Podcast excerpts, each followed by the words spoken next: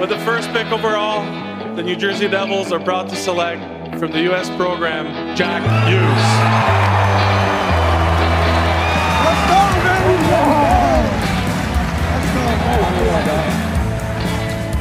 Lays it across. Vatanen drives, score!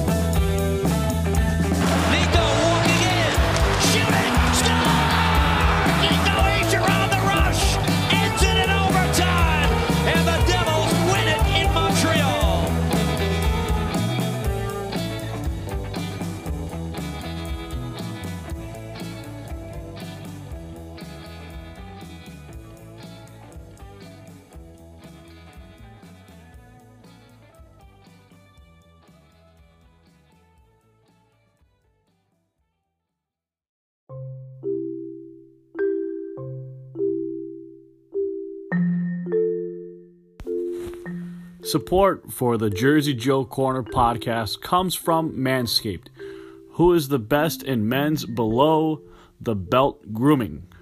Manscaped offers precision engineered tools for your family jewels. That's why Manscaped has redesigned the electric trimmer.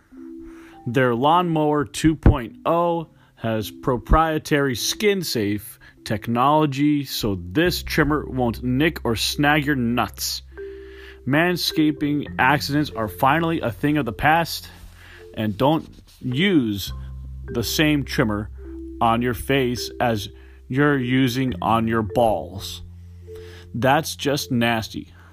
Manscaped also has the cropped preserver and anti chafing ball deodorant and moisturizer.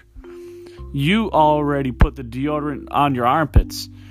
Why are you not putting deodorant on the smelliest part of your body? Get 20% off plus free shipping with the code B I G H E A D S, all caps, at manscaped.com. Always use the right tools for the job. Your balls will thank you. Get 20% off and free shipping with the code Big Heads at manscaped.com.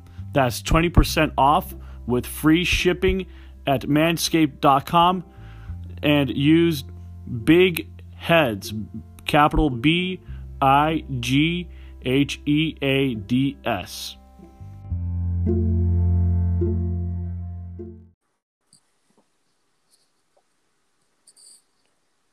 Hey, good evening. Good evening. Welcome back, everyone. Today is the first day ever that this podcast gets sponsored by a new company called Manscaped. Yeah, great to have them on board. The segment's going to be brought to you by Manscaped. We're going to, you know, kick right in things into it. Uh, Trim things up a little bit. yeah, exactly. Yo, good products, by the way. I actually have some at my house, to be Oh honest. Oh my god. I So can't wait to get some uh, product on its way. Yeah, Manscaped. Uh, yeah, back for another edition uh, of the Jersey Joe podcast uh, with Jersey Jim and Jersey Joe. So Devils road trip three and two. Not bad Hey. for a team. Not bad after starting two and zero. Salvage a road trip. That's not bad. Yeah, I honestly gotta say this. Uh, I really thought you know things went sour in the middle of it. Like Edmonton and Calgary was like, you know, it was really like hard to watch versus versus uh, Calgary because you know you left Blackwood out there to dry. I mean, the Devils' defense after Sammy Vatanen got injured. Uh, it was it was just hard. It was hard to watch that game. Yeah, it was. I mean, you know, they played. I thought they played well in the first period against Calgary. Edmonton, it was just another shutout. I mean, there wasn't much they could do. McDavid and Draisaitl did everything they could to make sure the Devils were going to lose that game. I mean, again, it's second period. You go, it's the second period for the Devils. Again, cost them against the Flames and against the Oilers. Um, but they played well against uh, Vancouver on Sunday afternoon. Two nothing, two quick goals on Markstrom, who was dealing with some stuff. We find out after the game, his father passed away from cancer. So, uh, No, that's condol- never good. Condolences to the Markstrom family. Sorry to the Marshrooms. yeah, um, but you know, but then again, you know, Quinn Hughes scores another goal. So in the second period for, uh, for the Vancouver Canucks. yeah, and but the Devils hang on, play good defense, and you know, some people, I know yesterday uh, during the game, people were upset about the no goal. Um, to be honest, I think it was the right call um, by the officials, no goal, because even though they say it was continuous motion, Markstrom for a minute put his pe- pu- uh, hand on the puck, and then it just and then he got moved. So, in the end, it, it really didn't matter. Devils won anyway. Blackwood again steals a game. honestly, Blackwood has been nothing but a rebounder uh, as of late. He's come back from these games where, you know, early in the season that we've been watching, you know, they usually get shellacked, you know, but he's been like you and I talk off air that Blackwood has been very consistent in net to the point, you know, he is the number one starter on this team going forward. Yeah, he is the number one starter. I mean, you could clearly see it that he keeps them in games. He steals them games when they should be losing. I mean, the two Vancouver games this season alone, he's won by himself. The game against Carolina to start the road trip by him, oh, he won by himself, and he actually kept the Devils in the game against Calgary until you know the defense just you know didn't play like it always does. You you know, like I was listening to the game versus Vancouver. It sounded like it was very loose uh, defensively. I was at work, but I was coming back home. I was listening to Matt Loughlin on the radio, and he goes, "Matt Tennyson helped save a goal." And I'm thinking, "Oh, geez, this is like you know, like ping pong balls going going back and forth." Yeah, I mean, defensively, they definitely still need to clean up a lot of things, but they played as a team, and I thought that yesterday was Taylor Hall's best game as a Devil this season. Even though he had chances against Edmonton, I really he was really engaged yesterday against the Canucks. Uh, whole team was because they had two bad losses, and when you get at when you lead the league uh, as a team that's been shut out three times this season, that's never a good thing but they rebounded really nicely against the Canucks. But again, they have the lead. They're like trying to protect it, and Vancouver just keeps coming and coming and coming and coming, and Blackwood again saves the day. And honestly, in we looked at the game against Winnipeg. We did mention in the last podcast that you know you can't take Winnipeg lightly, and it's going to be a tough building. But guess who the two guys that came in to score in the shootout were the two guys that were both sat out in recent games in uh, Nikita Gusev, and the guy who won it was Jesper Boqvist. I I- mean, how about that for a turn of events, people? I mean, look, Gusev and uh, Boqvist played really well in that game. Had ch- Boqvist had chances to get his first NHL goal in that game against Winnipeg. I thought they played really well in Winnipeg. You know, And they did get that win in Winnipeg. but both goalies played superb in Winnipeg. Hellebuyck was unreal. Black was stood on his head. I mean, in the shootout, you don't know what's going to happen. At the one, the great thing about Gustav was he shot the puck right away, and then it went in. And then the one for good, the Boqvist goal, it went off the post and then off Hellebuyck and in, and then Blackwood shut it down. Only need two shooters. Here's something interesting. As of today, Jasper Bratt has a 30.8 shot percentage in 13 games, and Sammy Vatanen has 18.2. Kyle Palmieri has 15. Gusev has 14.8. Severson 14.3. Hughes with 12.5. And uh, you have Coleman with 9.7. Zacha with 9.1% shot percentage. And if you take Zacha, Butcher, uh, you have Zajac and Common. They have tied with 9.1 shot percentage on the team, and Nico's at eight percent. Yeah, and don't forget Nico missed time with the injury, so and he you know when he came back from the injury, he wasn't playing in situation. Again, it's all situations that they're playing in. But I definitely see I saw them shooting a puck. I mean, I believe Taylor Hall led the team against the Canucks with eight or nine shots by himself. As of now, actually, uh, I know this doesn't quite speak overall uh, from that game itself, but Hall in 16 games has a shot percentage of 3.4%. So he's not acting like his typical sniper self shooting for goals. Yeah, and you know, with Hall, it's crazy because like we'll get into it a little bit later. Later in the show to juice yeah, it up. Yeah, juice it up. But there's something about when a player goes into his free agent year, he either can perform really, really well or he can perform not so good. And again, I made the comparison last time and I'll say it again and people they're not you know, on the fence. But if you look at what Auston Matthews is doing with the Leafs, yes, his numbers are great. Yes, if you just look at numbers alone, yeah, he's doing good. If you look at Taylor Hall and he's like, oh, yeah, he leads the Devils in points again. What else is new? Oh, he had a seven game point streak. But if you look at the games and watch the games like we have, he hasn't played that good except against Vancouver. That was his best game. I honestly feel like he is not really interested in being part of this team near and long term. And even when he hits July 1st, I really don't see him coming back to New Jersey. Even if he did, you know, stay after the February trade deadline, regardless of the standings, regardless of record. I just think overall he's not interested in the culture. And it goes to show that you know, he just wants to be on a on a win now team, and the Devils are building. They're trying to build with. They've been building with him for so many years with Ray Shero and Hynes, but only one time that team has made the playoffs together. Yeah, and I mean that's the biggest thing when you talk to people. And Dave Pagnotta of the fourth period has said it, and Dennis Bernstein was talking about it on a hot stove. But their main point has been since the summer is he wants to go to a place where he feels he has the best chance to win every season.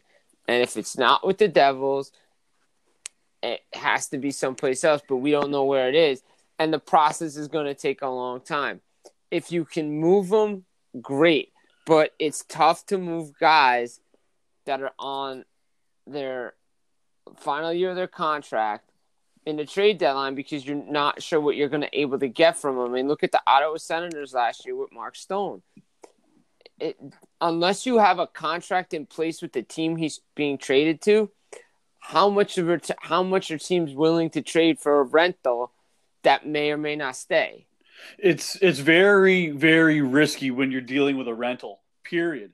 Um, I'm honestly, if I was a GM right now, if I was let's say Colorado or St. Louis, uh, I would have to a give up a lot in return, but at the same time, you know, I can't burn all my draft picks because how am I supposed to restock the cupboard? So you're looking at it from two perspectives. You're looking at it from the seller and the buyer, but it's not as easy as you know selling a stock or a bond on the open market.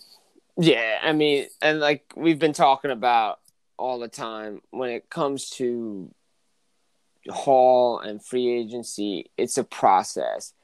And like we've talked off air and I've I've told this it's not it's not that easy.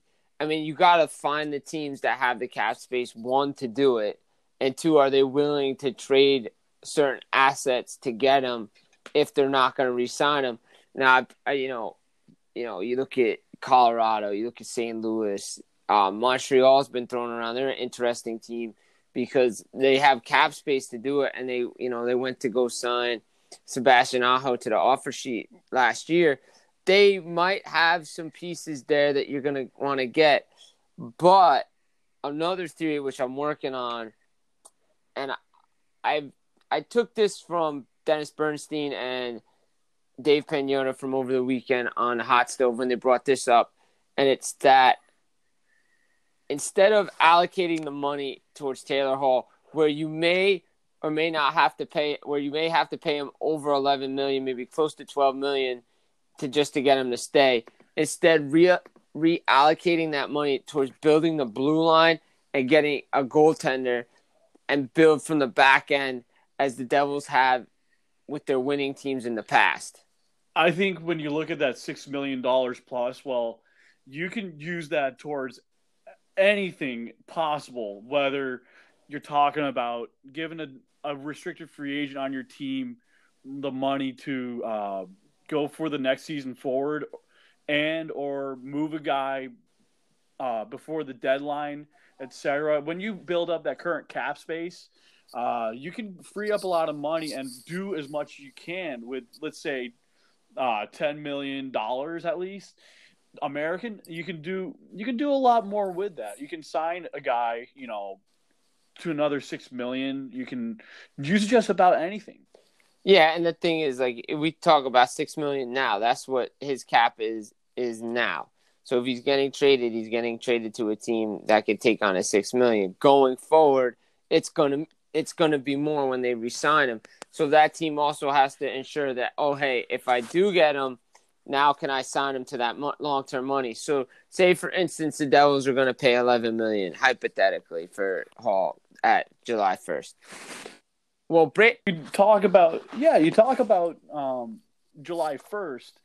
You know, Darren Ferris basically told Elliotte Friedman. Elliotte Friedman is like the cent- the center of this universe, and he said basically in just plain English that he's going to basically pull a Mitch Marner because Marner took so long, almost until the middle of uh, training camp, like when we first started doing this, and you know that really drove me nuts. Even though that's from a Canadian market in Toronto, but because we have social media, we get this feed from the Canadian side. Boy, oh boy, I'm not in for this extra roller coaster. I mean, look, you know, even from the beginning, I've been saying this is going to take a, a long process, and when when when at the end of train at the end of the season last year, when Hall called out the general manager, uh, he said we needed to get better, we needed more pieces. They got the pieces in place, and an extension wasn't done. You knew this was going to be a long process. When the pieces were put in place, to be like, all right, here's the here's our deck of cards. Here's who we got. This is what we did. And Hall said, mm, not really. And then he comes out and talks about it again, having the same, you know, going into last season when he was on Edmonton radio saying, oh, you know, going into last season, and you have the same pieces in place and you really didn't make any changes. You know, it's hard to get excited. I'm like, it's it's a process and it's a long drawn out process. It's his right to do it. Unfortunately, in the end, it hurts the Devils fans because they don't they don't like it. They and a lot of them don't understand the side of the business. They're just like, oh well, this guy doesn't want to stay. Well, you know, in fairness to him, he has that right to do whatever he wants because he's a free agent. But it's just his attitude, what he says. Like I posted the other day when I reposted my my article from August about did the Devils do enough? It's the undertones. It's what he says, what he's not saying, what he says in his voice. You can hear that he do- clearly doesn't want to be in New Jersey, even though he likes John. It, it, it, it, you know what? It's like this. I don't know. You you've been on the team since 2016, 2017, as in Taylor Hall. I'm talking about. I'm calling him out right now. Since like what 2016, 2017.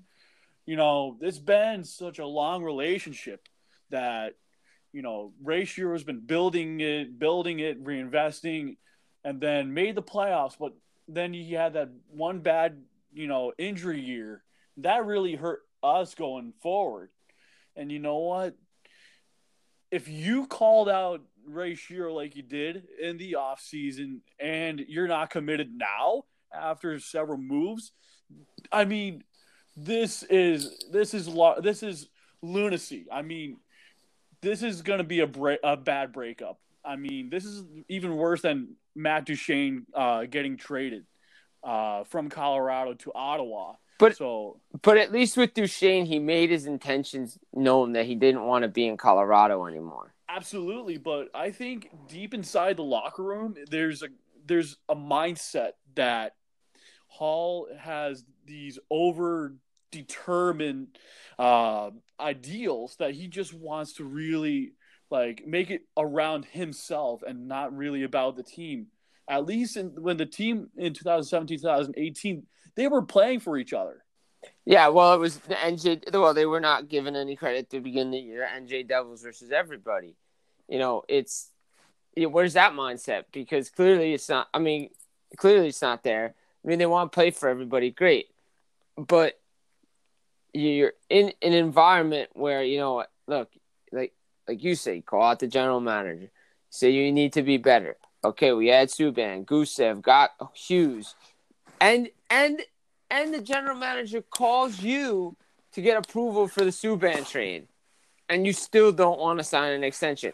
That was the biggest mistake that Ray Shero had going into this season.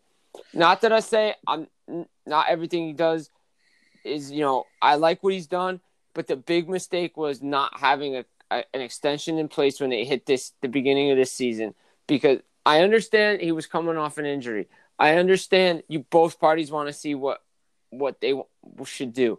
I get it. But he did exactly what Taylor Hall asked him to do, and it still wasn't good enough.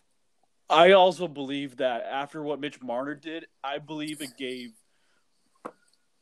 Taylor Hall a lot of leverage in, you know, wanting to make more money off of Ray Shero, even though Marner was an RFA. But you could see that because they have the same agent, they were trying to use the same leverage and waiting and waiting and waiting until someone calls you out for it. And you know what? I mean, we had enough of this hokey pokey uh, BS. I mean, to think about it, it's like a, a turkey. It's so stuffed up to the point. When are you going to throw in the oven? And when it's done in the oven, when are you going to pull it out at the right time? I mean, when are we going to get served? Yeah, exactly. Like, but again, as the boys on the hot stove mentioned on Sirius XM, what's it going to take to sign him? If it's about money, the Devils are going to have to pay him twelve million to do it because I don't think nine to between nine and eleven cuts it.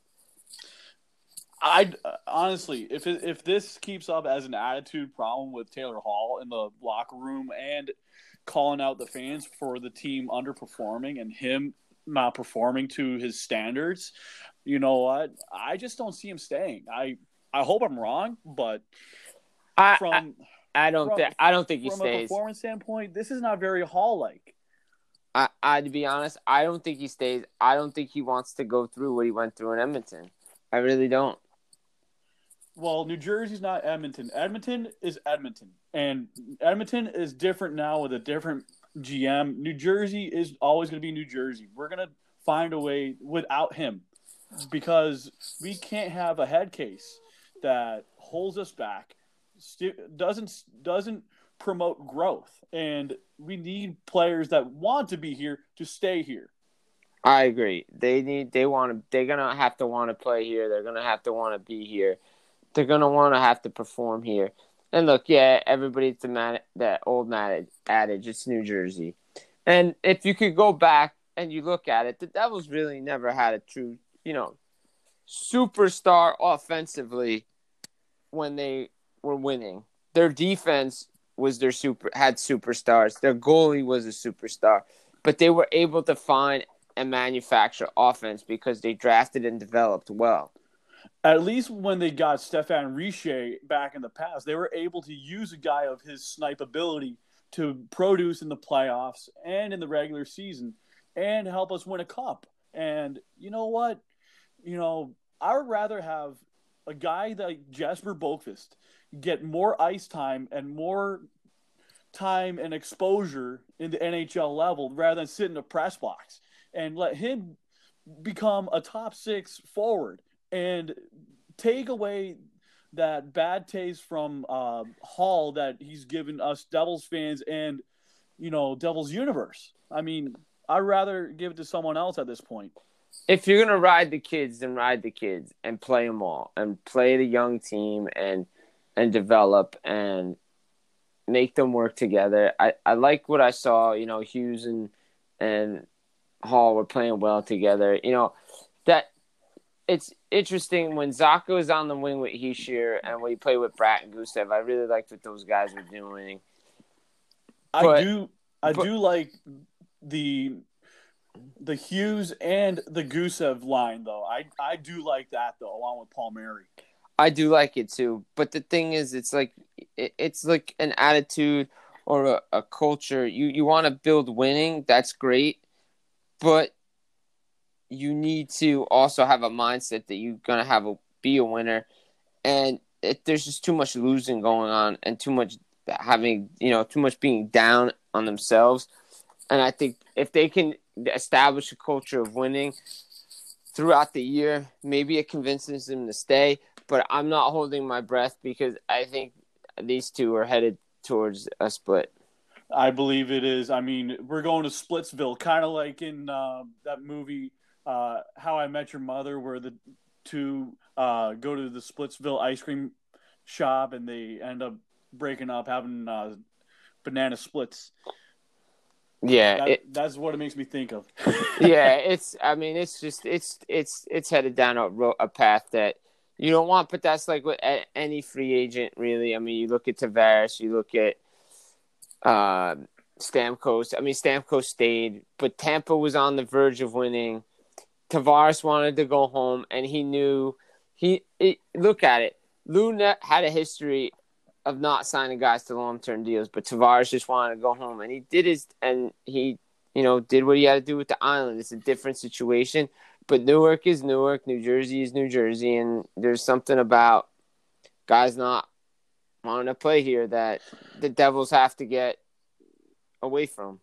I think it's the overall mentality. I believe in, you know, guys like Nikita Gusev, you know, coming from a totally different culture in the KHL and those players, you know, they bond together. And even though Nikita Gusev knows very little English, but at least he and Jack Hughes have something in common. They they speak hockey and they speak the hockey IQ and they have the right senses when they're on the ice together and there's some sort of bonding inside that locker room that allows them to communicate better. And i feel he connects better along with guys like nico.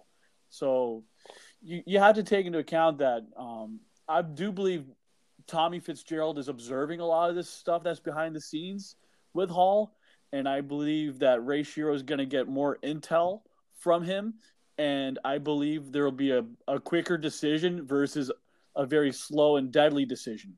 Yeah, um, and if the Devils can make a move to get assets for him, and then spend and allocate the money elsewhere to get goaltending, great. But again, it's going to be tough because who's going to trade for him?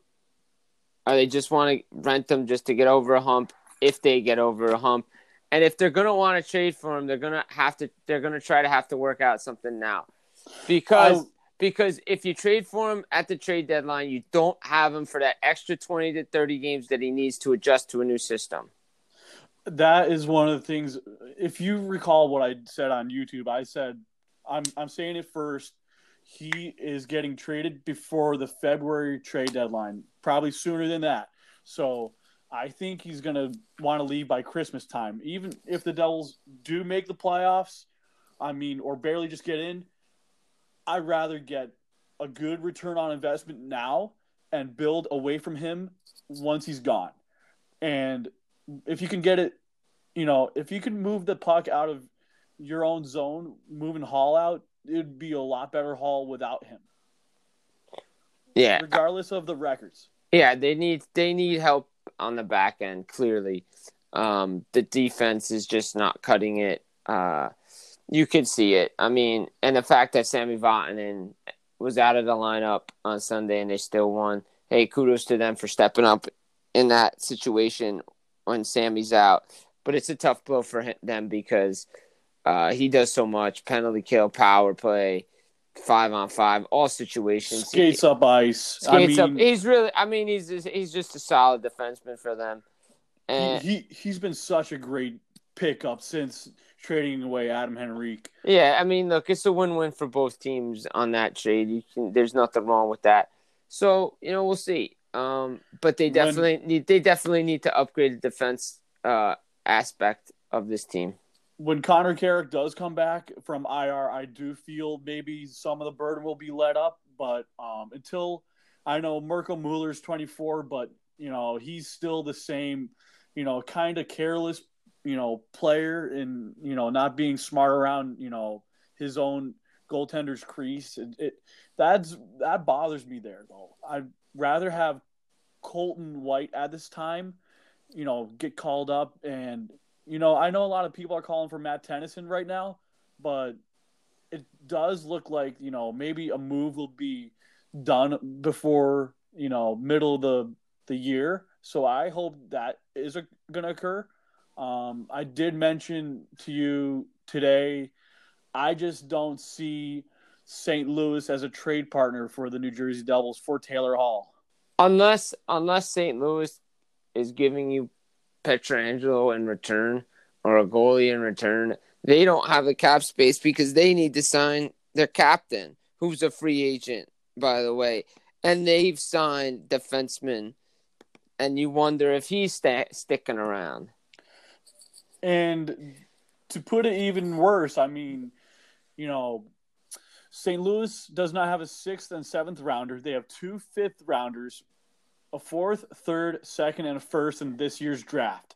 And they don't have a second in the in the next draft after that in 2021, and a seventh rounder in that same draft. So really, uh, asset wise, if you're looking for collateral, uh, St. Louis is not a really good, uh, reliable uh, draft pick partner. No, it's it's not. I mean, look, the the big the big the big name has been Colorado, obviously. Uh, Rocky but, Mountain High, Colorado. But again, like I said, the other the other team that I'm interested to see is if they make a play for him is Montreal, because they have some talent that Ooh. the Devils could use.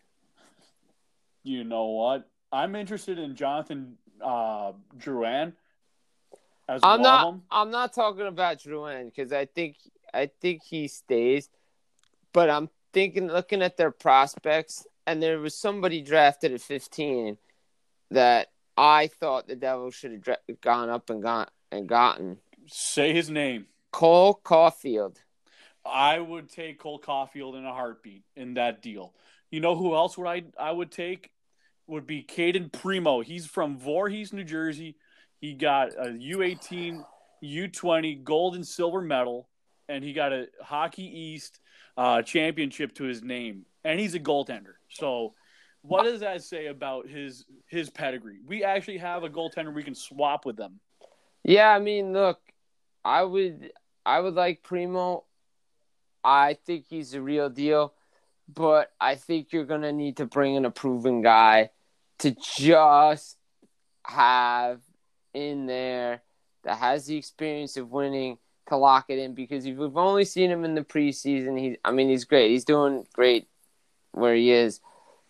But again, it's preseason, so preseason is preseason still. Exactly. I'd like to see him at full National Hockey League level. Not to say I, he's going to be bad. no, no, no, but he's, I'm he's just 20. saying. But I'm just saying he's 20s and, a, and he's a project. So you need you need to have that veteran presence there if you're going to make that transition. The, which means you know there needs to be like a Louis Domingue type player that's kind of like the backup, you know, just in case you know star- starter forbid gets injured. You know, you don't want to be short a goaltender, and you don't want to be short on depth. Well, I'm interested to see if the Devils swap Louis Domingue now that Toronto has uh, waived Michael Hutchinson.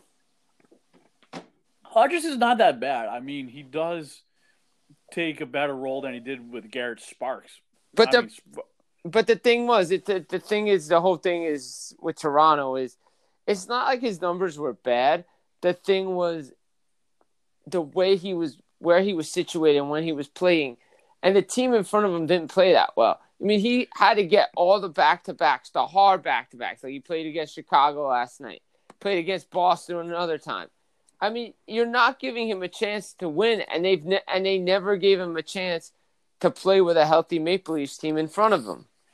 Well, Michael Hutchinson is only 29 years old, yet he only has a cap hit of 700 grand. I mean, you know, Freddie Andersen is still the number one goaltender there. I mean, Lou Lamoriello traded for him, but there's no way in heck that you get Freddie Andersen. But Michael Hutchinson, his numbers I'm looking at uh, right now, stats wise per cap friendly, past few seasons. Right now, he's got a 4.44 but a .88. I mean, they left him out to dry in six games. Yeah. But when he when he played with the Leafs, you know, for five games in 2018, 2019 last season, uh, 2.64 uh, goals allowed average, and he had a a .914. I mean, he has the stuff. It's just he's being laid out to dry with the defense. Yeah, I mean the defense is it's just they're not playing well up to standards, especially guys like Tyson Barrie. Jake Muzzin's been their best uh, defenseman this year, um, but you know even with the revamped defense, you know when Nazem Kadri got traded to Colorado for Tyson Barrie, you know Kadri made comments about how you know it was tough to leave Toronto, this and that, and it, you could see the same thing with Barrie. Like it just it, he you know, he's having a hard time to adjust because I don't know if he wanted to actually leave Colorado. I honestly think he was better off in Colorado, and you know, Ray Shero could have easily traded for him, but at the same time, you know, when Jacob Trouba was traded to the Rangers, you know, the Devils they end up getting PK Subban, and I do like PK. I just think, you know, with a new look and a new team, you know, it's and a culture change, you know, it takes a lot to really, you know, get a lot of movement going forward. Yeah, and it's going to be interesting to see if the Devils, you know, it, who their who their trade partners are, um, who they're looking to trade with, because you know the Kings are definitely in rebuild mode, so they're going to be looking to unload assets. So maybe you can maybe you can get a guy like Alec Martinez to come out to New Jersey. He's still got a year left on his contract and plays both sides. And you know what? I would take Alec Martinez. I mean, uh, not for the fact that he destroyed the Rangers with one shot on goal in in the uh, other Stanley Cup uh, final, but he does have a good mobility, and he does, and for his age, he still moves very well, and he can shoot. Yeah, somebody asked me about Tyler Toffoli the other day too, and I said, well, you know, I like what Toffoli brings. I like his like his style, his game, but I'm like, well, who we giving up because we do have talent at, at the offensive position. And I mean, yeah, would he fit? I would like Toffoli, sure, but eh, do I see him coming here? No, I think he goes to another, like a more of a contending team, to be honest. There's going to be so much movement this uh, trade this this trade deadline. I mean, you know, I'm not waving a white flag or anything, but I want to get a lot back now because the Devils will be such buyers um, when it comes to getting better defensive players that will make them better, not just in the middle of the season, but later in the season, regardless if they make the playoffs. Yeah, and you want to you want to if they're if they're clearly, I mean, again, playoffs aren't a thing that we're looking at right now, but you know, you always Building look at, forward. yeah, you want to build towards the playoffs. You want to be a contender. But you also got to look at that 20 game mark when it's like, all right, where are they going to really be situated? And they're coming home. They got a pesky Ottawa team. Then you got Pittsburgh, no Crosby, but Still, still deadly. still deadly. Yet history over the last couple seasons is showing the Devils when they play Pittsburgh for some reason they win. It feels like anytime you know they play against a Malkin or Crosby type lineup or all together, they they know what to expect. They know what to contain. They they have like a full scouting report. Like each individual player has like an idea of how to play and shut down each guy. It just feels like each team knows how to do that to each other. Yeah, um, and but the and they've known the Penguins for so long and so well that you know even Malkin's back there. You got Jared McCann. You know they're making some some different. They're doing to do some different things, show you some different looks. But for some reason, the Devils always play well against the Penguins. I don't know what it is. They just do. I think it's the play style, just like how the Devils play the Canadiens, and the Canadiens, you know, their size is similar to the Devils in some ways or another. Their their format is pretty similar, but yet you know when I look at the Canadiens when they play away from the Devils and they play other teams, they play with speed, skill, finesse. The Devils have speed, skill, but more power though because you know you have a guy like Wayne Simmonds and you have a Miles Wood who can be a blend of speed and skill. Yet the physicality comes out at the right times against those two teams. Yeah. And, you know, the Canadiens are another team the Devils are going to see uh, this week. It'll be next Saturday or this Saturday, this coming Saturday in Montreal. It's going to be interesting who they see. I got a feeling we're going to see our old buddy Keith Kinkaid in net for Montreal.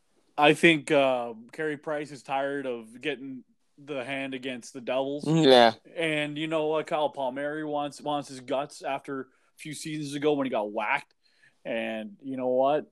The, it, those kind of moments really like make you think back when you're probably in you know your travel days saying i really want that guy again i want i want to go up against him i want to score Yeah.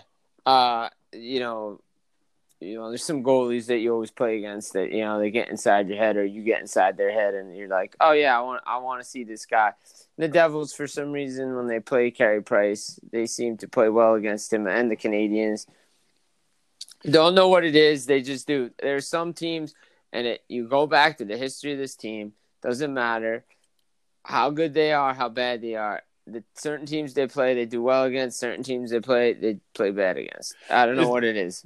it, it's like you know i don't think we even played columbus yet i mean columbus usually has our number and usually no matter how many times we play them we only win like one game versus them Yeah, and they usually beat the you could basically put a a good money line bet and you know you probably end up betting against your own team and you end up winning so i'm not advising anyone to just put money down on just that but who knows i mean it's a wash yeah, it's a clear wash. Um, but you know they got Ottawa, a team they've it's for some reason they struggle against the Sens. The Sens always play well against them for some reason. So I mean Wednesday night they're back. Hopefully Sammy's back in the lineup, but you know it's day to day. You know with the travel back from Vancouver, you got practice. See how he feels. Um, they haven't announced that he's going to be on IR yet, so that's good. Well, I mean, you know, Crosby is just one of those guys that raises everyone's awareness like two times higher than some like some other players that you go up against. It's, I mean, not as high as Connor McDavid, but still, uh, you look at, you know, Crosby to this day, he's still the best overall hockey player in the world. I mean, not not anything against Connor McDavid, but you haven't won a Stanley Cup yet, buddy. Yeah, I mean, you know, McDavid, his speed, his hands, his quickness. I mean, he's one. He's one of the best players in the league right now. But I was still you take. got what four four goals last night or something? Yeah, Something ridiculous. Uh, he had a hat trick last night. I know that. I mean, look, he's a great hockey player, and I would take Sidney Crosby on my team any day. Um, and you know, he to me, he's still the best player in the world. The way he keeps transforming the game. Listen, if I was all jazzed up on coffee on draft day, and you gave me, let's say, for for the New Jersey Devils franchise to start over, and you said McDavid or Crosby, I'm going with Crosby still. I mean, the overall package of the player, you know, he can play two way, he can outsmart you. He doesn't have to out blast you with his speed, but it's his intelligence. It's the art of war he has in his arsenal that makes him so deadly that people overshadow still. Yeah, I mean Crosby is one of the best players I've seen play, and yeah, people get on him for you know his Whining. yeah, but you know what? He every year he seemed to work on an issue that he thought he needed to work on, whether it be face off, stick handling, shooting, skating. It doesn't matter, and he's become a, t- a complete player, uh, and that's why he's won Stanley Cups and he's you know won gold medals and done the trifecta and The it's the gold medal club. Yeah, he's won a World Junior. He's won a World Championship, Olympic gold, Stanley Cup. Guy's the first ballot Hall of Fame when he retires, and he saved the Penguins franchise. He literally did it. You could call him Saint Saint Crosby, but we we call him Crybaby still, and and we still mock Sidney Crosby, no matter if he's playing or not at the Rock. But uh, Yeah, in, in all fairness, I mean, Nico Hischier's done really good this season. Fifty-five percent in the face-off circle. Zajac fifty-two percent. Rooney fifty-one percent, and Kyle Palmieri actually got fifty percent face-offs. Really, that's, Well, that's I mean- what happens when you get kicked out. yeah. I mean, he's. I mean, Rooney's been decent this year. I mean, he hasn't been great, but he's been good. I mean, you know, he seems to fill in that fourth line position that the Devils have been looking for. I like what he brought. Um, I would just wish they would play Jesper Boqvist more because you know he had a couple of these. He had good games. He had three good games, and then oh well, he's gonna be out of the lineup. We have to figure out what we're doing with him. I think come you know in the middle of the season, you know Ray Shero is probably gonna end up telling John Hynes, you know, it's time to play Boqvist more, and he's probably gonna send down Hayden and possibly Rooney. Be like, you know what? I think you know long term you need to stop playing these you know these you know patching guys. No, no offense to them, but you need to play with more skilled guys and guys that are determined to win versus you know a Hayden who likes to shoot a lot and win faceoffs, but you need to have someone more than just that.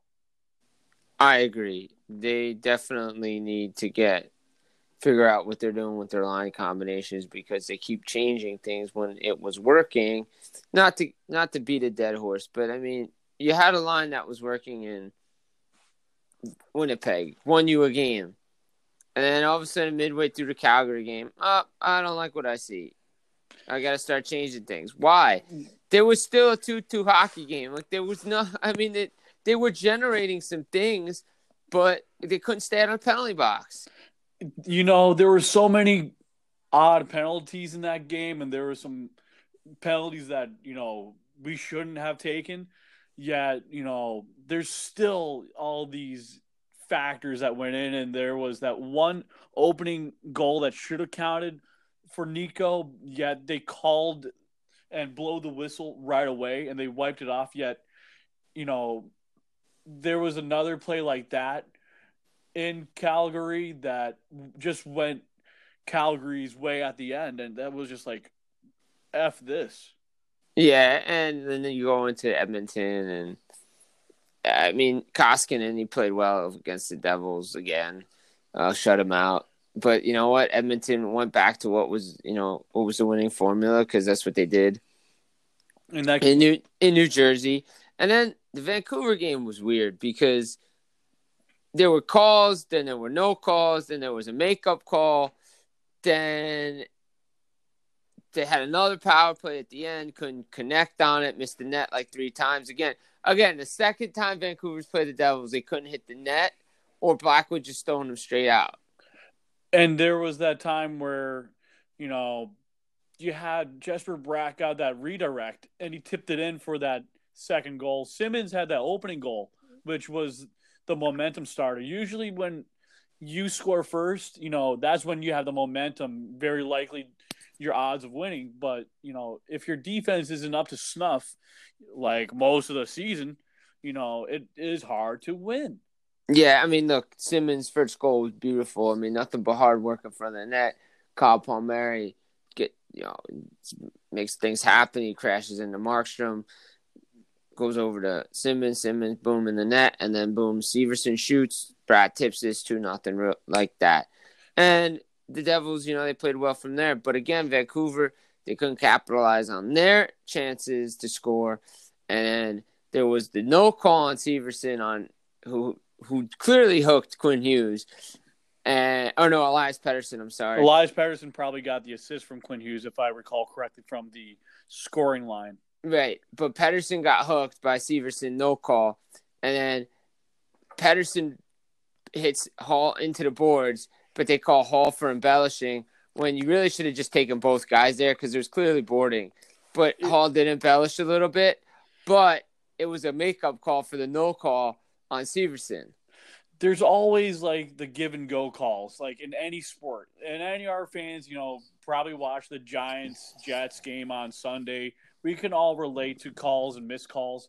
This is what happens in hockey. You know, one thing happens, another thing happens. A, pe- a penalty's called, another penalty's called, and it, it's to even it out. And you know, at the same time, they're trying to keep it kosher. Yeah, but it's hard to even it out when it was a boarding penalty. Like I could see it with a trip or a hook or a this and that, and but boarding it was it was tough. It was like, yeah, well, he did hit him into the boards.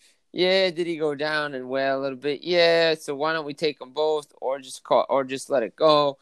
So, but the Devils hung on to win the game anyway. So they come off three two. So they went they went on the road, won three, lost two. But you know what? They they gained some momentum. And you know what? Regardless of all this Taylor Hall BS, you know, the team the team if you minus Hall, they played as a team and they played as a unit. And although the defense has been shoddy for most of the season, at least they're learning to play better and iron things out under uh, Tom Fitzgerald's watch and trying to help John Hynes, you know, get some confidence back in his coaching. But who knows if Hynes makes the rest of the season or he gets, you know, let go at the end of the year. Yeah, it's it's weird. I mean, they've definitely built some confidence playing on the road, which is good because they they didn't have a road victory, and the schedule gets most of November is on the road, and then they're back on the road again in December. So you got to learn to win those games on the road, and you got to learn to win tight games, and they're doing it. But the problem is they're also getting blown out in games and getting shut out in games still. So what can we fix?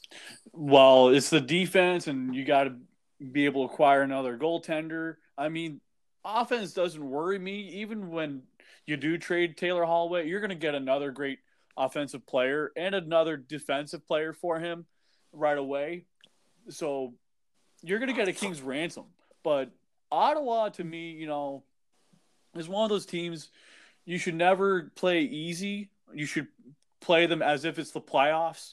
And you want to make sure that, you know, Bobby Ryan, if he does come back, you know, he doesn't take over, you know, playing in New Jersey like he has in the past when healthy and when when he was able to get focused on his own game in years past, but you still want to make sure you don't allow the Senators themselves having JG Pageau, who's probably having one of the best comeback seasons of any player right now, but you could disagree or agree.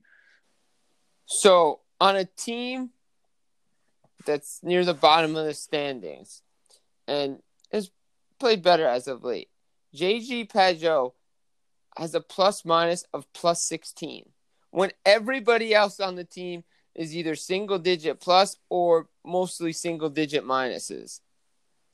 That That's is, a plus 16. that is like, how do I trust that number? It's it's like so skewed. I mean, he does get out there to score a lot, whether he creates it himself or he ends up being on the same time when someone else on his team scores. So in 16 games, he has 12 points, 8 goals, 4 assists. So he has been on ice where it's gone down. Yeah, so but I mean, like I said, they've been playing better as of late. So you really can't underestimate this team at six nine and one. Um, that They was on, did beat the Rangers. They did exactly.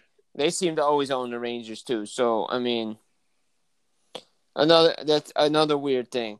Devils five seven and four. You know, you know. So they they're moving up. I mean, look, they're in eighth right now, only a point behind Columbus, two points behind the Rangers. You know, Detroit, Ottawa near the bottom of the standings in, in the Eastern Conference. No surprise uh, there. But what's interesting to me is that it, it, it goes in streaks, right? If you get hot, you get towards the bottom, you get to the top of the standings. If you start losing games, then things get tricky. And then, a, you know, a Metropolitan Division, you know, a team like Carolina, where who got off to a hot start, has come back to earth. Pittsburgh is in the first wild card, and teams like Florida and Buffalo, people projected to be there, you know, they're fighting. And Buffalo has got he's they got that chance where they can do very well by February and keep a lot of those defenders. But if they start to falter, maybe another playoff team goes after those defensemen to improve their defense, or maybe Ray Shero finds a seller and they become a buyer of those players that makes sense for a trade. You know, there's I think there's Scandella, but you have Rasmus Ristolainen and several other players that are on that Buffalo team that look pretty good. You know, that you can't just hold on to every single one of them. But uh, the 16th of November, you know, they're going. The Devils are going up to Montreal. Then you have two games uh, after that. You have on the 19th. You are home against Boston, and there's always Bruins fans around. Nothing against Boston fans, but it always feels like a a Bruin Ranger game type feel with mm.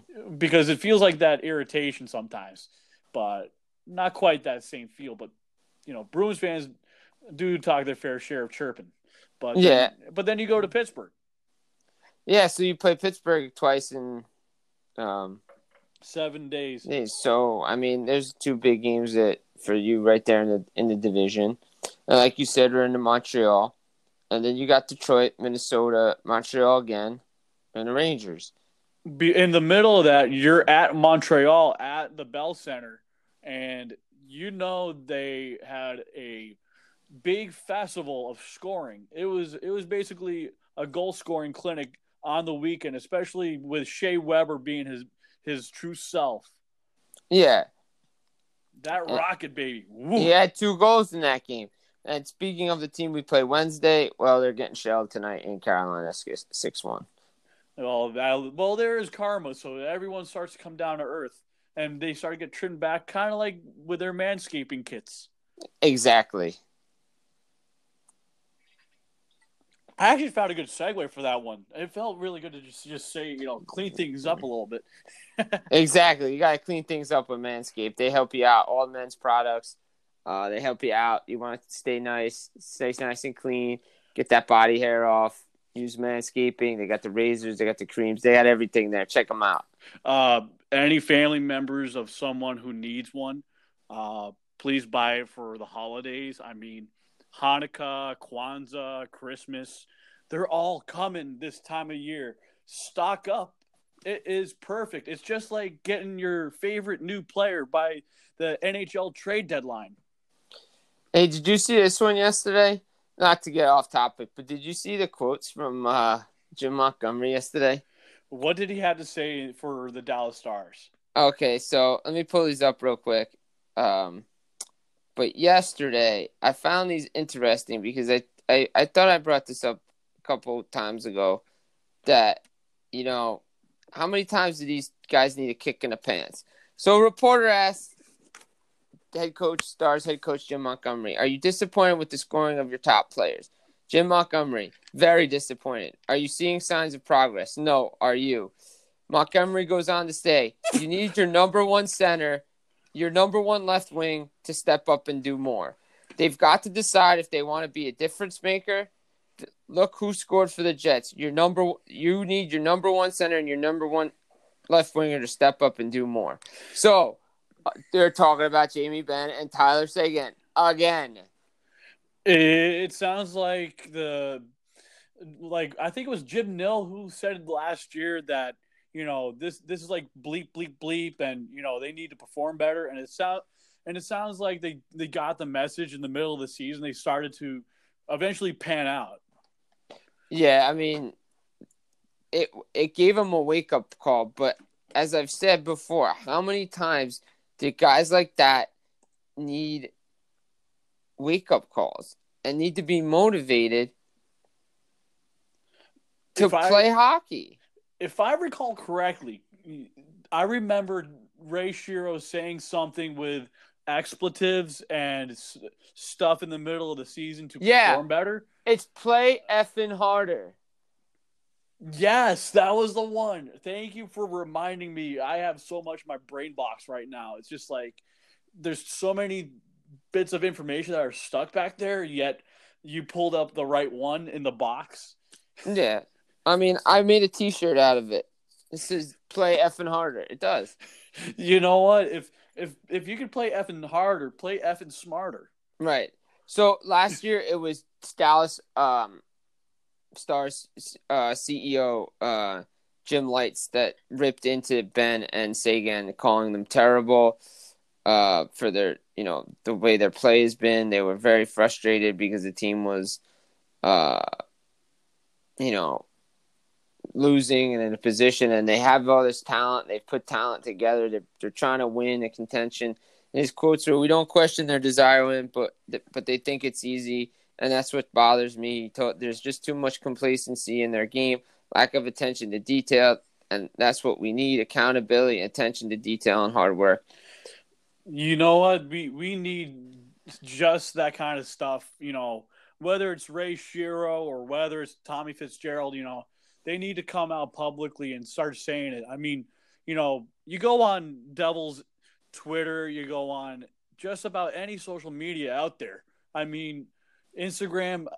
You know, people are saying, you know, fire Hynes or get get a return for Hall, you know, etc. Don't let him walk, etc. You you want your best players to be held accountable at all costs, regardless of what you have.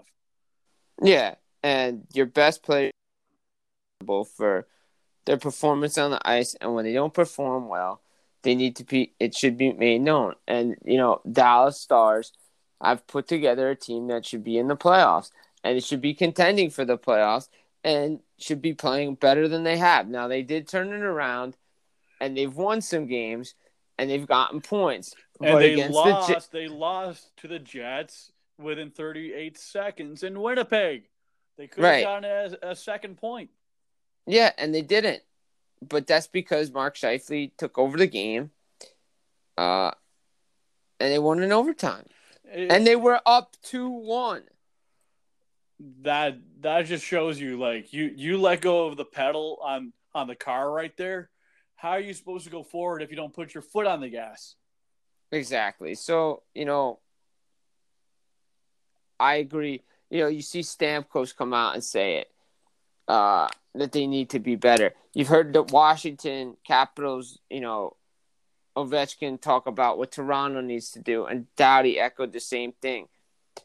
The Devils need to be called out a little bit for what their inconsistency in their play, not just by us, not just by other podcasters, but somebody in the team needs to say, look, we need to be accountable for the fact that we're not playing well and we're underperforming. And you know, it's you're right. It, it's not all about you know the people on the outside. It's the people on the inside that need to hold each other accountable. It's like think of like not just any other hockey player. It's every other person who goes to work every other day. You know, you you are there to put bread on the table, right? It's your job to perform better, to also you know adapt each day in and day out and if you don't take it seriously someone else is going to come for you Yeah. And, you know, they talk about a brotherhood. They talk about being accountable. They talk about wanting to, you know, a lot of, I mean, Subban and Schneider came out and said after the one game, look, we need to be better at this and that. But I want to hear from the leader of this team. I want to hear from andy greene himself You know- Exactly. you know, what he he says things you know in a calm manner but he's not known to be a very vocal guy I no, mean, he's not. I mean, he's in his last year. I mean, there's so many things going on in, in his mind at this point in his career. I mean, I can't see him, you know, coming back for another season. I mean, he's good enough to play, you know, a full season if if he can. But it, if he could play at least, you know, the his body's maximum, you know, I think we're better off, you know, playing more games without him when he can't play It's just you know it's hard to move forward when you don't have a captain that doesn't speak up. I mean, you know, Palmieri does have a vocal voice in the locker room, but you know, I mean, Taylor Hall when he speaks is usually words that don't always make the best sense or the sense at the right time, and it usually comes out incorrectly. Yeah, and you know, just to bring it full circle again, you know, we put giving it to the fans with the ear and the talking to the fans about how it's a hard place to play. Well, you know what? When there's expectations on the team and they're not performing, and it wasn't about the power play, it was the fact that they just didn't play well. That's why you boo. And the fans had a right to do it. And we went over this whole thing before. I was But at it- the game when Yeah. not not versus Philly, but I was at the game before the Philly one where they lost in what was it, overtime or shootout. It was one of the most recent ones. Oh, that was the Tampa Bay game. Yeah, you know what? They should have played a lot better in that game, but I didn't boo in that part because that's not in my good heart and my good soul as a Devils fan and a podcaster. I'm just there to observe what people had to do in that sense. But when Taylor Hall made those comments and you told me and I got back home from the train, uh, that was pretty alarming for me. I mean, you know, that was a big wake up call, and I had to tell people outside of New Jersey what's going on. Yeah. Again, just another instance of a guy who doesn't seem like he wants to be here. But you need but you need vocal leaders and you need guys to step up and you need to be called out and be held accountable for what the team is doing, what the team is not doing. And look, it was a successful road trip. They in the eyes of many, I would say this was a good road trip. Uh, I like it. Three and two, that's not bad. Four wins is tough. It really is to go four and one on a road trip. That's really tough on a five game road trip. So three and two, at least they salvaged it with a win because the two losses to Edmond and, and, and Calgary were not Six good. out of ten, like that, you know, points wise. For me, for this team that's been struggling so mightily, that's a success, not a failure. I mean, not to discount it, but uh, back to the whole Hall thing. You know, Devils fans are a special breed of fans. They want to see you succeed. If you don't want to succeed and you don't perform and you go out there floating, kind of like Dot and Cherry used to say, I know Cherry's gone, but you cannot be sitting in the passenger seat. You have to be the one driving the car and moving it straight on the highway and keep your head straight and look forward to oncoming objects because Yeah. there's so many things on the road ahead to success. But if you're just going to be a passenger, Taylor Hall, then get out of here. I'll I'll be happy to have someone else take you in an Uber. Yeah, you look, you focus on what you need to do. Have a direction on where you need to go.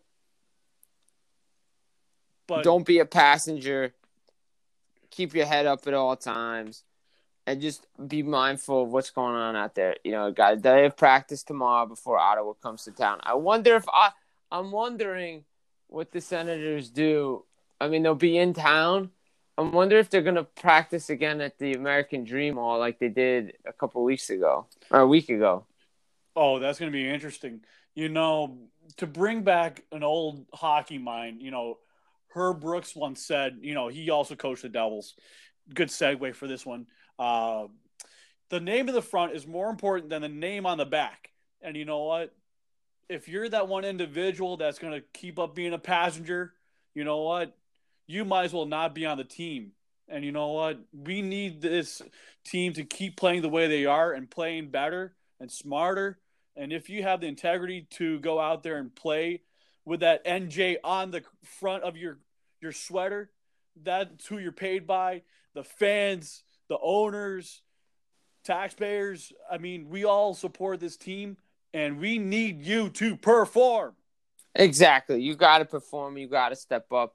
You got to hold yourself accountable uh, for what you haven't done, what you did do, and That's it. I mean, just be just be the best player out there each and every night. You may win some, you may lose some, but as long as you give an effort, then people are happy. Devils fans want to see the players on that red and black team to play with their hearts on their sleeves, like the same way Bruce Springsteen sings every song and how like Gaslight Anthem.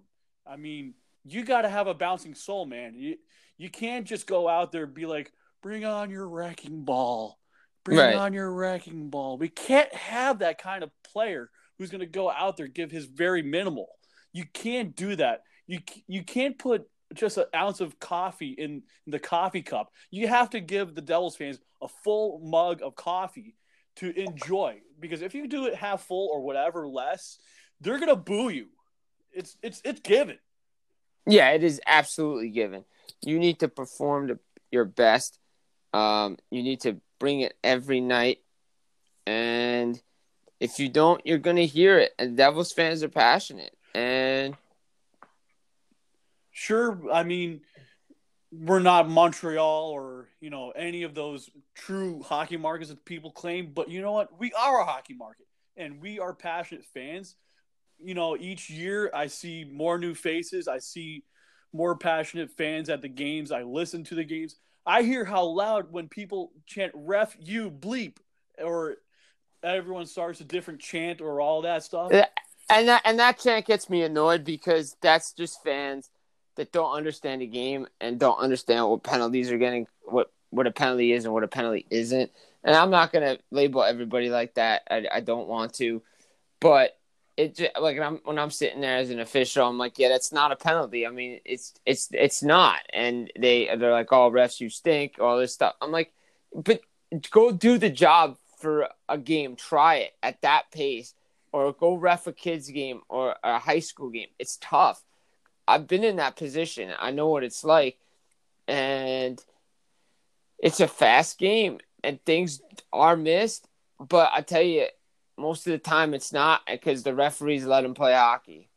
but also like you know away from the the negative side of things you know on the positive side i've seen fans you know get into it every goal every chant you know fans are out there to they want to see the players perform you know whether you're andy greene that's been there for a long time or you're jack hughes who's the bloodline and the savior rookie that's come in he's absolutely performed to expectations. Uh, but Jesper Boqvist is one of those guys that people really want to see succeed, and he's starting to show signs of success. And he's not a passenger; he's a driver. He is a driver he's going to continue to be a driver and I've liked what I've seen from him. And you know, he's just going to keep doing it as as he develops and gets better and I mean, there's so much going on, you know, both pro and con this year that, you know, when this team develops without Taylor, with it,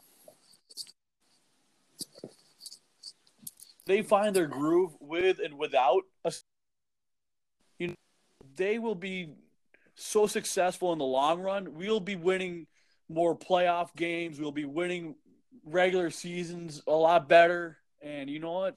We'll be back to our glory days. I mean, you know, I listened to Ken Daneyko uh, on the main concourse uh, versus the Lightning in one of the intermissions. You know, he talks to fans, you know, outside of that little uh, area there that he gets his free food. But he did say, you know, in his voice that he does he does feel that this young team's going through a learning process. Yeah, it, it is. And I mean, they are. I mean, it's still a very, very young team um, that had some expectations on them because of all the pieces that were brought in. And, but again, is it is it the pieces in the toolbox or is it the guy getting the pieces out of the toolbox not understanding that maybe he under he knows how to use maybe the the guy doesn't understand how to get You mean Coach Hynes? yeah, yeah. I'm trying to dangle around by not saying his name, but I feel like Coach Hynes can do more with less, and he doesn't know how to do more with more. It reminds me of uh, Smash Mouth.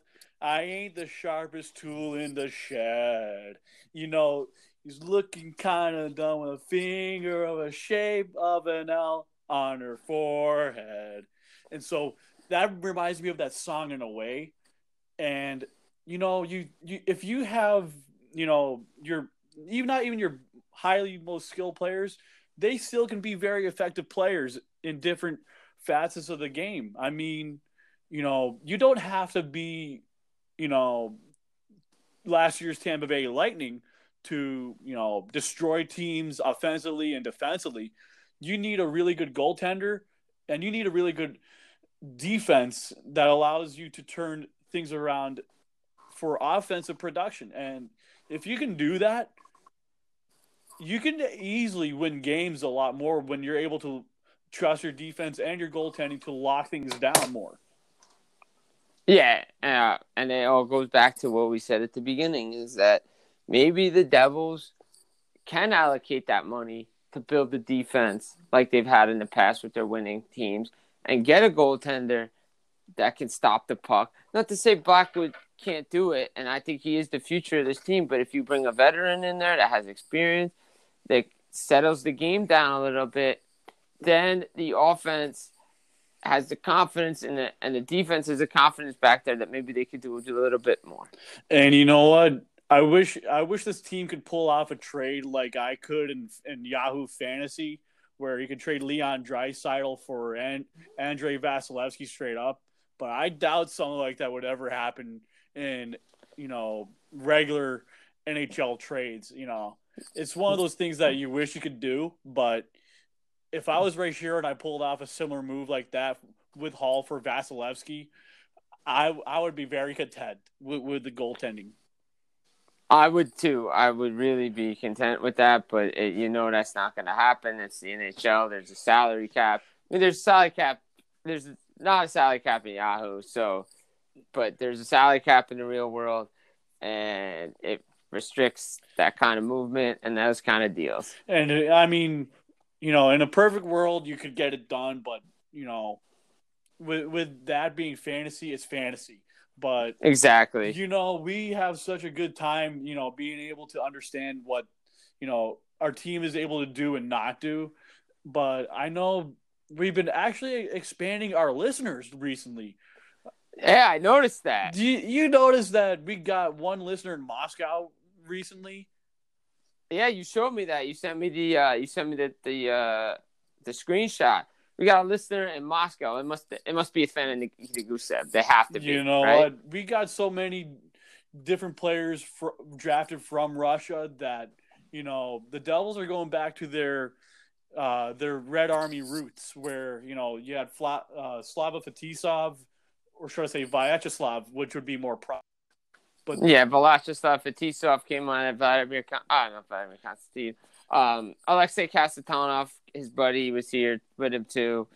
So, um, you know, Devils were progressive when it came to drafting Soviets and getting them here. and having well, if you ha- if you look at Binghamton, you know Mikhail Maltsev is.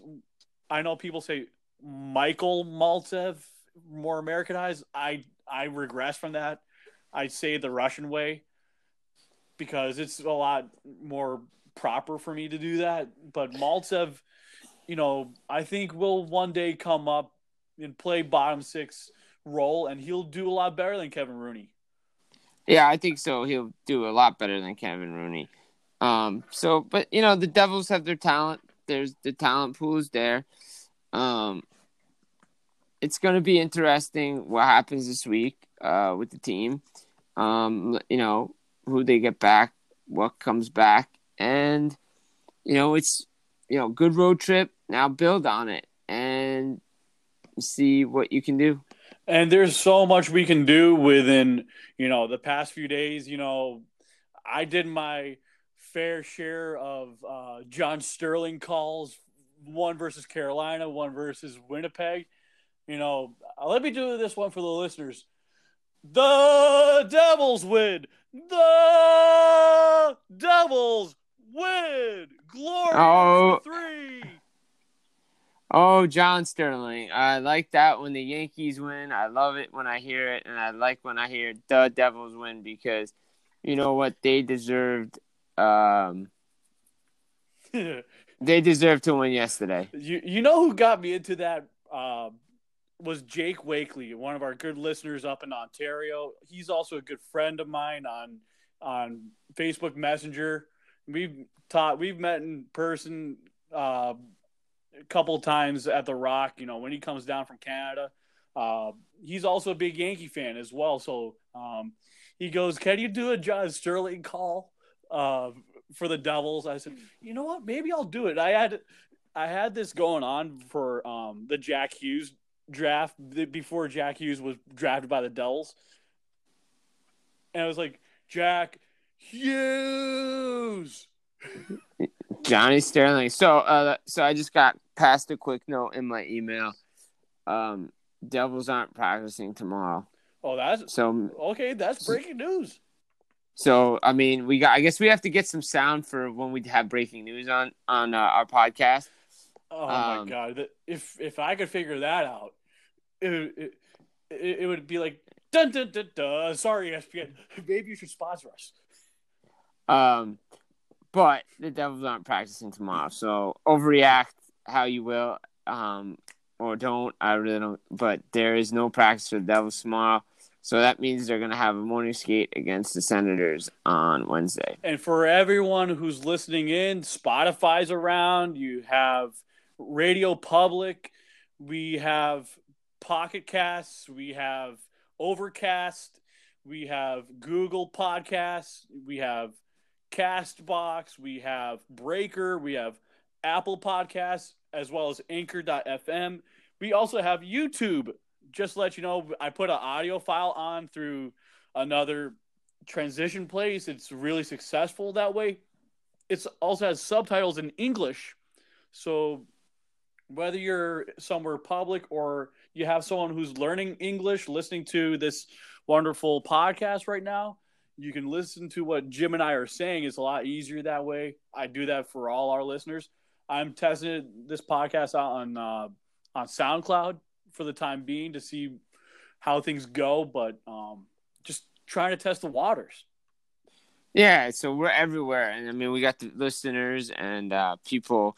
You know, I've been, you know, I got some great fan. My some of the guys of my followers, uh, Steve Palumbo out California. He always gives me a listen. Um, guys up in Canada, I know have been listening, um, and they like the podcast. And you know, just check us out: Spotify, iTunes, um, where you can get all your podcasts from. And I will And you know, just just stay tuned for more great content. And you know what? We're always trying to reach out to as many people as possible. You know, one of the most interesting countries I mentioned once before was Romania. I actually told Will Scouch that. And it, it's very interesting to see how hockey's starting to spread and social media works for us all. And we have 4% viewership in Brazil in the Sao Paulo area. So really it's, you know, start people starting to learn about hockey in in the international side. We have downloads in Australia, I can tell you that, and uh, one up in Canada because there's Frankston, Greendale, and Brighton East in uh, Australia that are tuning in.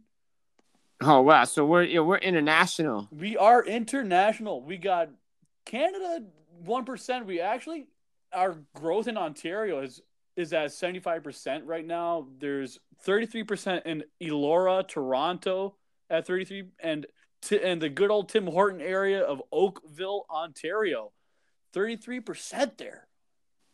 Yeah, it you know, like I said, I got I got buddies in that area, so they they've been checking it out. Ah, that explains.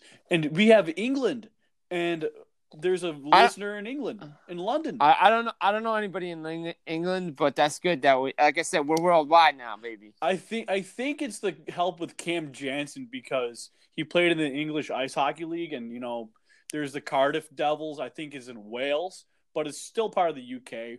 But you know, there's always going to be someone you know getting influenced by you know different leagues and you know stuff like that. You know, it's great to see the game expand. It's not you know just North America and most of Europe. I mean, just seeing Russia on there, you know, to me that shows that someone's you know probably knows English right now, and they're probably reaching out to other people like Nikita Gusev. So maybe the goose, the Red Army sniper, can influence. That'd be that would be great. Uh, you know, a lot of influences around the world. A lot of great hockey. I'm glad everybody's listening. We're doing our best each and every podcast. We're looking to grow even more. You know, with Manscaped coming on now, this is huge for us. This is going to be great because this is a company that went on Shark Tank and they didn't get an investor. And you know what? They missed out big, baby. And I I think this is going to be a great holiday exchange whether you have a $50 uh, gift to to give. I mean, go on their website. I mean, the graphics are awesome. I mean, we're getting, you know, little bit of samples coming our way. Uh, we have a total of 382 total plays since we started this podcast. I know that doesn't sound huge, but for us in our first season, you know, we're we're trying to grow our audience and with, you know, so many sponsors steadily coming, you know, through Big Heads Media, you know, it is a great blessing to have. It really is. It really is a great blessing. And uh you know, I'm just blessed for everything that we've had, you know, our continued run here. And we're going to just keep bringing you the best Kev- Devils content we can And- each and every week. And I tell you, you know, I was so surprised when we got Sam Simmons. I'm giving you a shout out, man, from MSG Networks for letting us do our little bit, even though we didn't get on, but we did give our best. You know, at least we got our name out there. And I will tell you this though, I'm looking at the the graphics for devices people listening on our podcast. 46% is done by iPhone. So, I mean, uh, you know, iPhone is very popular. Uh, one of the, you know, that's what everybody uses. That's what I use. So, is what I use. And 26% on the web. And and 8% on Android. And 50% other along with 4% on Mac. yeah, um, that's, I mean, the 4%, I mean, you know, a lot of Apple products out there. So, that's good to have. So, I would hope, you know, people if you're listening in, please, you know, spread the love of the the Jersey Joe Corner along with Jim. You know, we have our Big Heads Media shop. You know, it's on there at bigheadsmedia.com. You know, you can find our Jersey Joe Corner products on there. You know, we get paid when people buy our stuff. Uh, I actually sent a link to my father because, you know, he wants to support the show. So it's, I actually bought um, a sweatshirt for a friend of mine. Her name is Joanne Dwyer, lives in Bradley Beach. Um, she has the uh, the the evergreen uh, color for the Jersey Joe Corner podcast that I got her. That's really cool. So, yeah, I've told my parents about it. Uh, and they're to support it. So, um, I know I got friends listening in. They, they, are proud of what we're doing. Um, couldn't be more supportive, and they really enjoy what we're bringing and the content that we're bringing. So, um, you know, it's this is what we got. Devils are back at it Wednesday, uh, seven o'clock start from the Rock against the Ottawa Senators. Then they play Pittsburgh Friday. Then they up to Montreal. And three to two on the road was awesome. And we got to go hip hop hooray, baby! And you got to Hip hop hooray! hip hop hooray three times. You got to play, you know, howl that many times when the Devils scored in those wins. So you got to blast that that many times. Uh, sorry if I drive your family nuts to our listeners with those ideas, but hey, it's just spreading the love of uh, New Jersey Devils cheer.